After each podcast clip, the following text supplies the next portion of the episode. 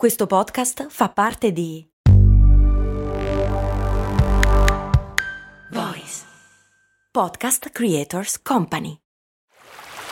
Vi ricordate quando con Il mondo suona così vi ho portati a Cuba, Zanzibar e Giamaica? No? E infatti non l'avevo ancora fatto. Per fortuna è uscita la nuova stagione di Il mondo suona così, il podcast di viaggi dove vi porto in giro per il pianeta tirandovi per le orecchie. Nel senso che sei arrabbiato? Ma no, nel senso dei suoni, capito? Orecchie, udito. Ah, ho capito. Sei simpatico.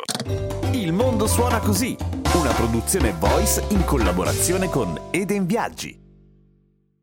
Il patron Matteo mi chiede qual è la differenza fra un apparecchio elettrico e un apparecchio elettronico.